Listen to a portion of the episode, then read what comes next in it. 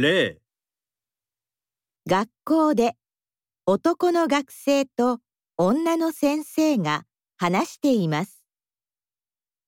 男の学生はいつ先生と話しますか？先生、レポートのことを話したいです。そうですか。これから会議ですから、3時からはどうですか？すみません。3時半からアルバイトがあります。じゃあ、明日の9時からはどうですか？ありがとうございます。お願いします。10時からクラスがありますから、それまで話しましょう。男の学生はいつ先生と話しますか？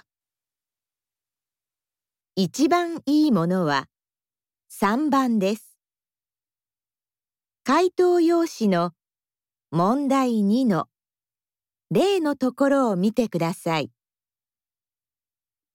一番いいものは3番ですから、答えはこのように書きます。